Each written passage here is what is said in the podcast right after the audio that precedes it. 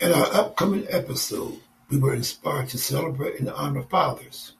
We praise the Lord for the opportunity to interview and have discussions with different fathers that shared how they were or are impacted by their fathers, as well as they shared their stories as fathers. Their stories are a blessing, which we pray that those who listen will be blessed and inspired so that overall God will get the glory. We give God the glory that we honor and we celebrate fathers. We thank God for fathers. Amen.